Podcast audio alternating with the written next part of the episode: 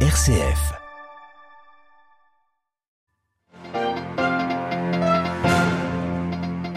Vaste coup de filet en Turquie ce matin. Au moins 110 personnes ont été arrêtées dans le cadre d'une enquête antiterroriste. Elle vise des membres et soutiens du Parti des travailleurs du Kurdistan, le PKK. L'opposition procure accuse le pouvoir d'intensifier sa répression alors que la campagne présidentielle bat son plein.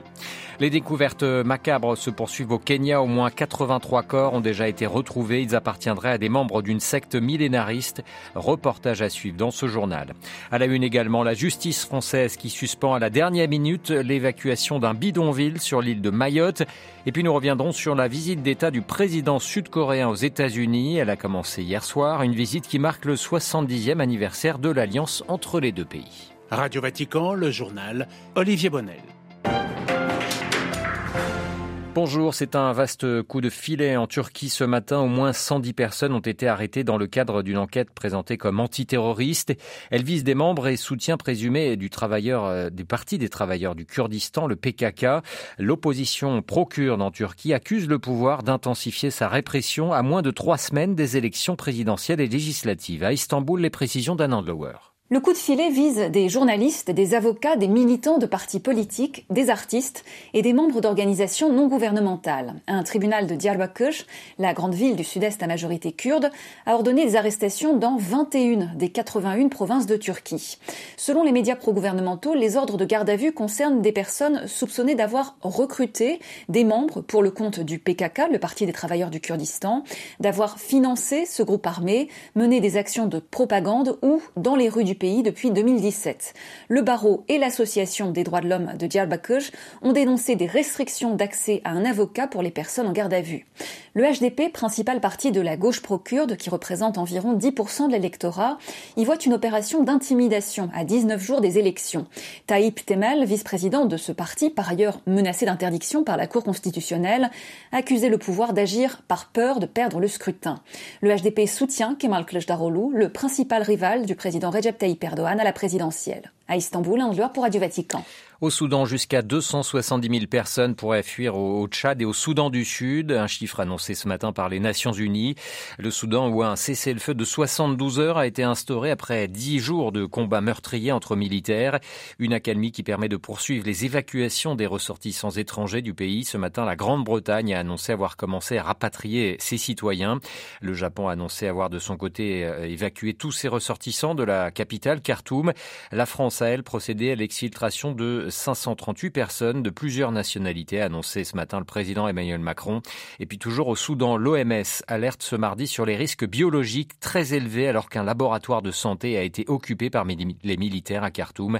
Un laboratoire qui pourrait contenir des échantillons d'agents pathogènes de la rougeole, du choléra ou encore de la poliomélite. L'effroi secoue le Kenya alors que la police continue de découvrir de nouvelles dépouilles, présumées être celles de fidèles d'une secte dans la forêt de Shakaloa, près de la ville de Malindi, c'est dans l'est du Kenya. Au moins 83 corps jusqu'ici ont été retrouvés de personnes toutes présumées appartenir à l'église internationale de la Bonne Nouvelle. Les adeptes de cette secte avaient, été appelés par leur leader à jeûner pour rencontrer Jésus et atteindre le paradis. Les fouilles ont commencé en fin de semaine dernière et se déroulent dans le cadre d'une enquête suite au décès de quatre fidèles plus tôt dans le mois. L'affaire suscite de très nombreuses réactions au Kenya. Le reportage de notre correspondante à Nairobi, Alban Tiroir. Les fouilles ne sont pas encore terminées dans la forêt de Chakaola. Le bilan humain risque de continuer à s'alourdir. Les enquêteurs ont plus de 300 hectares de terrain à passer au peigne fin. Des adeptes de la secte y sont encore en vie, certains dans un état critique. Le scandale bouleverse le pays. Le président William Ruto s'est exprimé à son sujet pour la première fois lundi lors d'une cérémonie de remise de diplôme d'officier pénitentiaire. Ce qui s'est passé à Chakaola s'apparente à du terrorisme. Monsieur Mackenzie se fait passer pour un pasteur alors qu'il est en réalité un criminel. Les terroristes utilisent la religion comme prétexte pour commettre des actes odieux. D'autres, comme Monsieur Mackenzie, utilisent la religion pour faire exactement la même chose. Il n'y a pas de différence. Ces gens, Monsieur Mackenzie et tous les autres terroristes, n'appartiennent à aucune religion. Leur place est en prison. Cette affaire soulève des interrogations sur de potentielles failles sécuritaires et législatives. Paul Mackenzie Nzenge avait déjà été arrêté en 2017 et 2019, puis à nouveau le mois dernier après que deux enfants sont morts de faim. Il avait été libéré en échange d'une caution. Il est actuellement en détention après s'être rendu à la police. Nairobi, Alban Tiroir pour Radio Vatican. Restons en Afrique où la Guinée-Bissau devient le premier pays non européen à adhérer à l'accord sur l'environnement et les droits de l'homme de l'ONU, devenant ainsi le 47e pays signataire de ce texte. Bissau espère tirer avantage des instruments de la Convention pour lutter contre les changements climatiques et promouvoir sa biodiversité, a commenté son ministre de l'Environnement.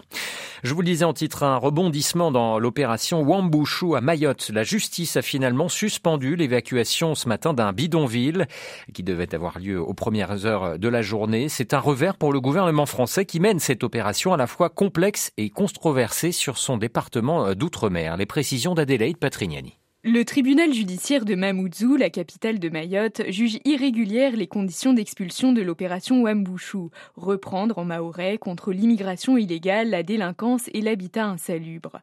Le préfet de Mayotte a pris acte de cette décision tout en demandant aux avocats de l'État de faire appel. Sur place, à Talu 2, le bidonville qui aurait dû être évacué, les habitants ont célébré leur victoire contre l'arrêté d'expulsion. Du soulagement mais aussi de la tension, des affrontements sporadiques ont éclaté entre des jeunes du quartier et les forces de l'ordre déployées en nombre. La centaine de familles du bidonville n'est pas tirée d'affaire. L'opération dite de décasage, autrement dit de destruction des baraques en tôle, est essentielle aux yeux du gouvernement français. L'action menée à Mayotte est la restauration de la paix républicaine, a déclaré sur Twitter Gérald Darmanin, reconnaissant une action difficile mais extrêmement résolue. La France prévoit aussi l'expulsion des personnes en situation irrégulière vers l'archipel voisin des Comores. Une grande partie de la population mahoraise soutient ce projet, mais ce n'est pas le cas des autorités comoriennes, vent debout contre l'opération Wambushu. Adélaïde Patrignani. Plus à l'est, euh, l'île de Taïwan peut compter sur un soutien hors États-Unis ou pays européens, celui du Guatemala. Le chef de l'État guatémaltèque Alejandro Giammattei est en effet en visite à Taipei ce mardi, d'où il a promis son soutien à un solide allié diplomatique, selon ses mots. Le Guatemala qui fait partie des 13 pays qui reconnaissent diplomatiquement l'île de Taïwan.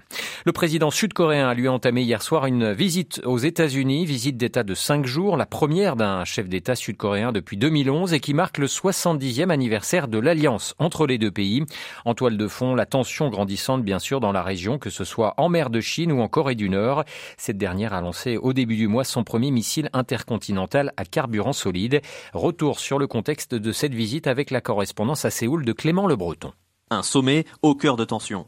Le président sud-coréen Yoon Suk-yeol a cette semaine appuyé sa proximité avec les États-Unis, quitte à fâcher par ses déclarations certains partenaires comme la Chine et la Russie.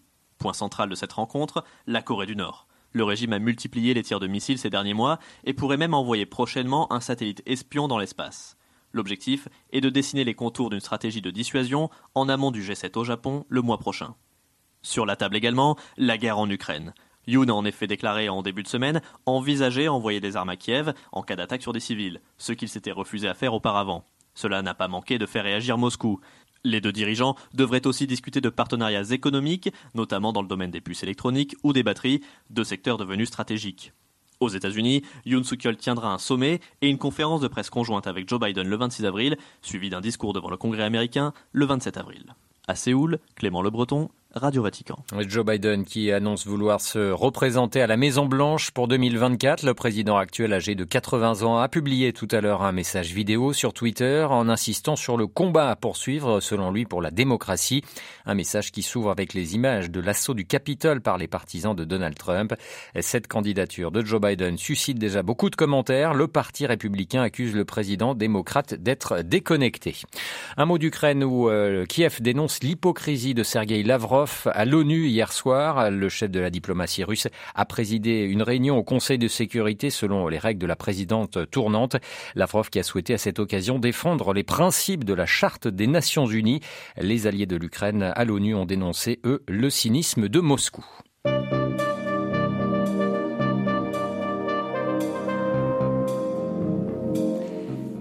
Avant de refermer ce journal, un très bon anniversaire à notre précieuse Marie-Josée. J'aurai quant à moi le plaisir de vous retrouver pour euh, un nouveau journal. Ce sera bien sûr ce soir à 18h. N'oubliez pas d'ici là toutes nos informations à retrouver sur vaticannews.va. Vatican News également sur Twitter et sur Facebook. Je vous souhaite une excellente après-midi.